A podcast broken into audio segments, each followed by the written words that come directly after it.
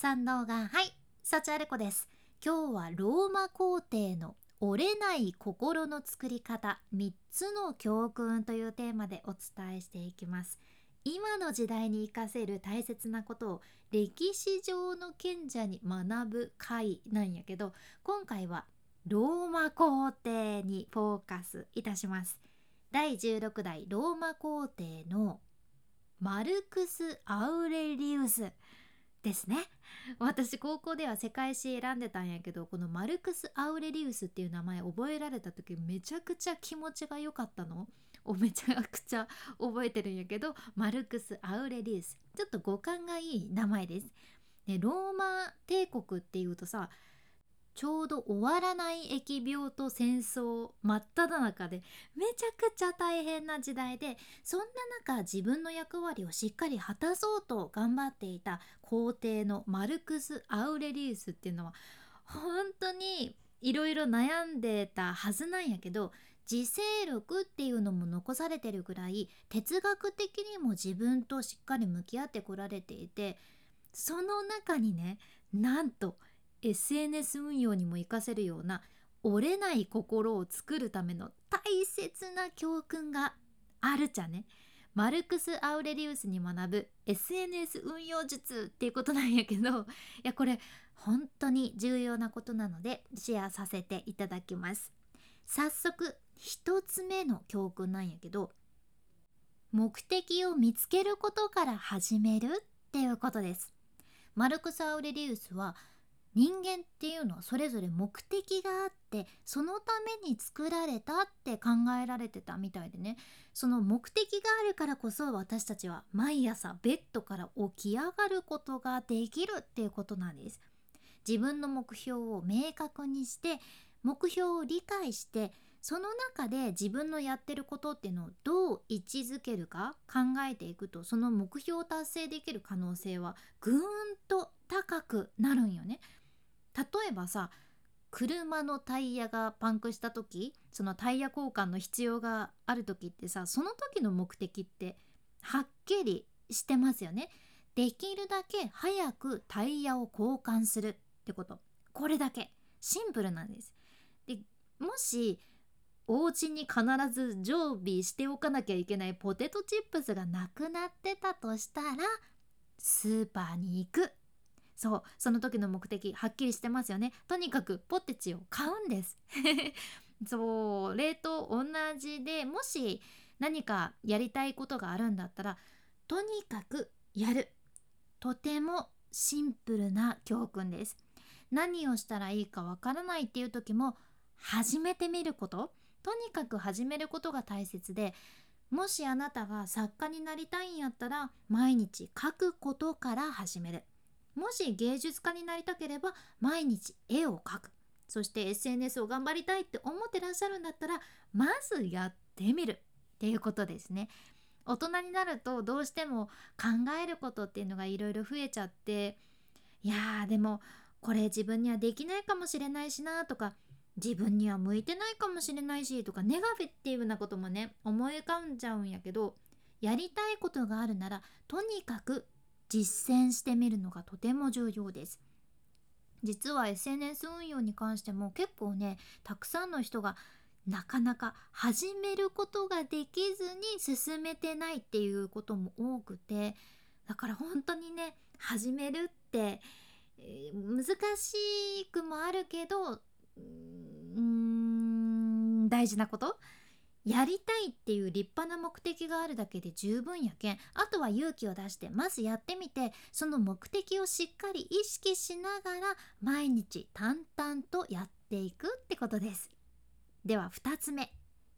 二律背反を整理するってことですね。二律背反というのは一つの事柄から生じた結果とか判断が共に成り立つのと同時に矛盾している状態を表す言葉でして例えばね残業が減って定時でお家に帰れるのめっちゃ嬉しいっていうのと同時に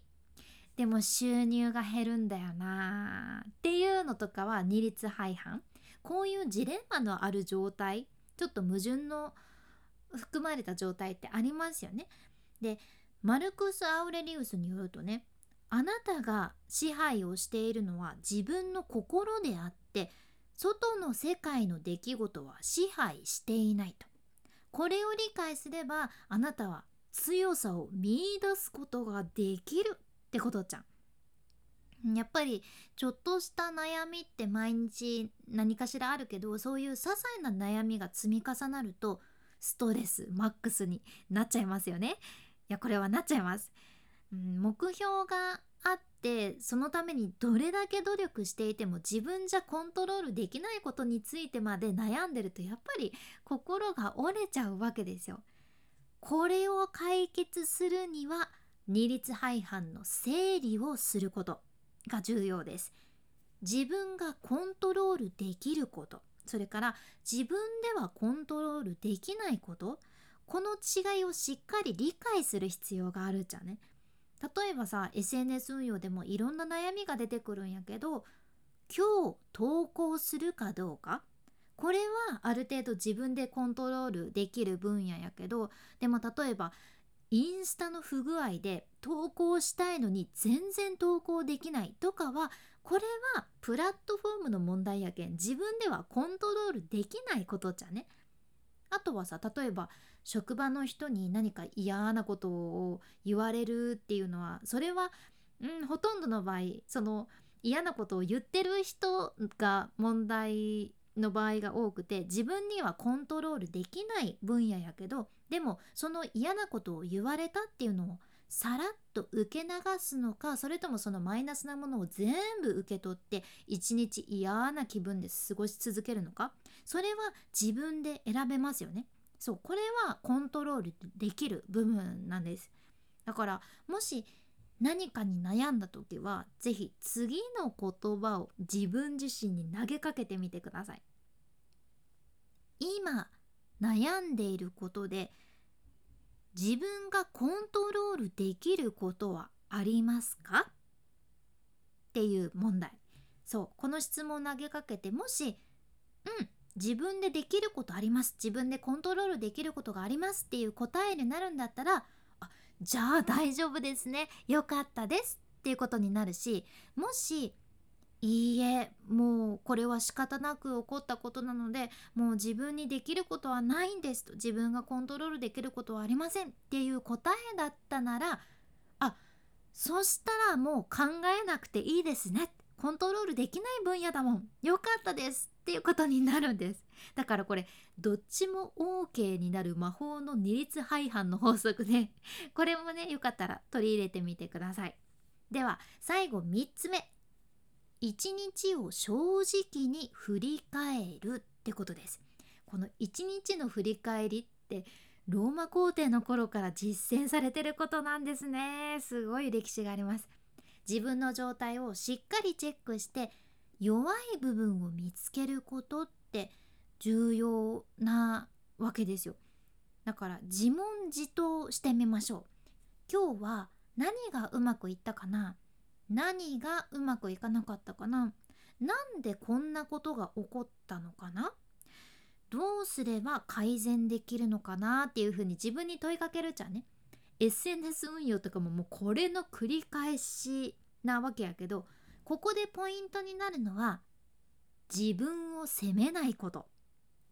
自分を責める必要は一切なくってこれある研究結果によるとね自分を責めずに自分を許すことで物事を先送りしなくて済むようになるっていうことじゃん。うん。自分に対して強く批判的になってもやっぱり自分が萎縮しちゃうだけやけん。明日も同じことができるようにやろうとか明日は違う方法を実践してみようってねあくまで改善するための振り返りです。これは私がしゃべりの仕事をやってた頃からもうずっとね言われてたけど振り返って改善振り返って改善これなくして成長する道はないですね。そうだから私も改めて意識していきます。今回はローマ皇帝の折れない心の作り方3つの教訓。1つ目目的を見つけることから始める。2つ目二律背反を整理する。3つ目一日を正直に振り返る。というこの3つでした。ちょっとでも何か参考になれば嬉しいです。このポッドキャストでは海外の最新情報もシェアしていくので聞き逃さないようにフォローもしくは無料のサブスク登録のボタンそちらが応援のフォローボタンになってますので今のうちにぜひポチッと忘れずに押しておいてください。君に幸あれ。ではまた。博多弁の幸あれ子でした。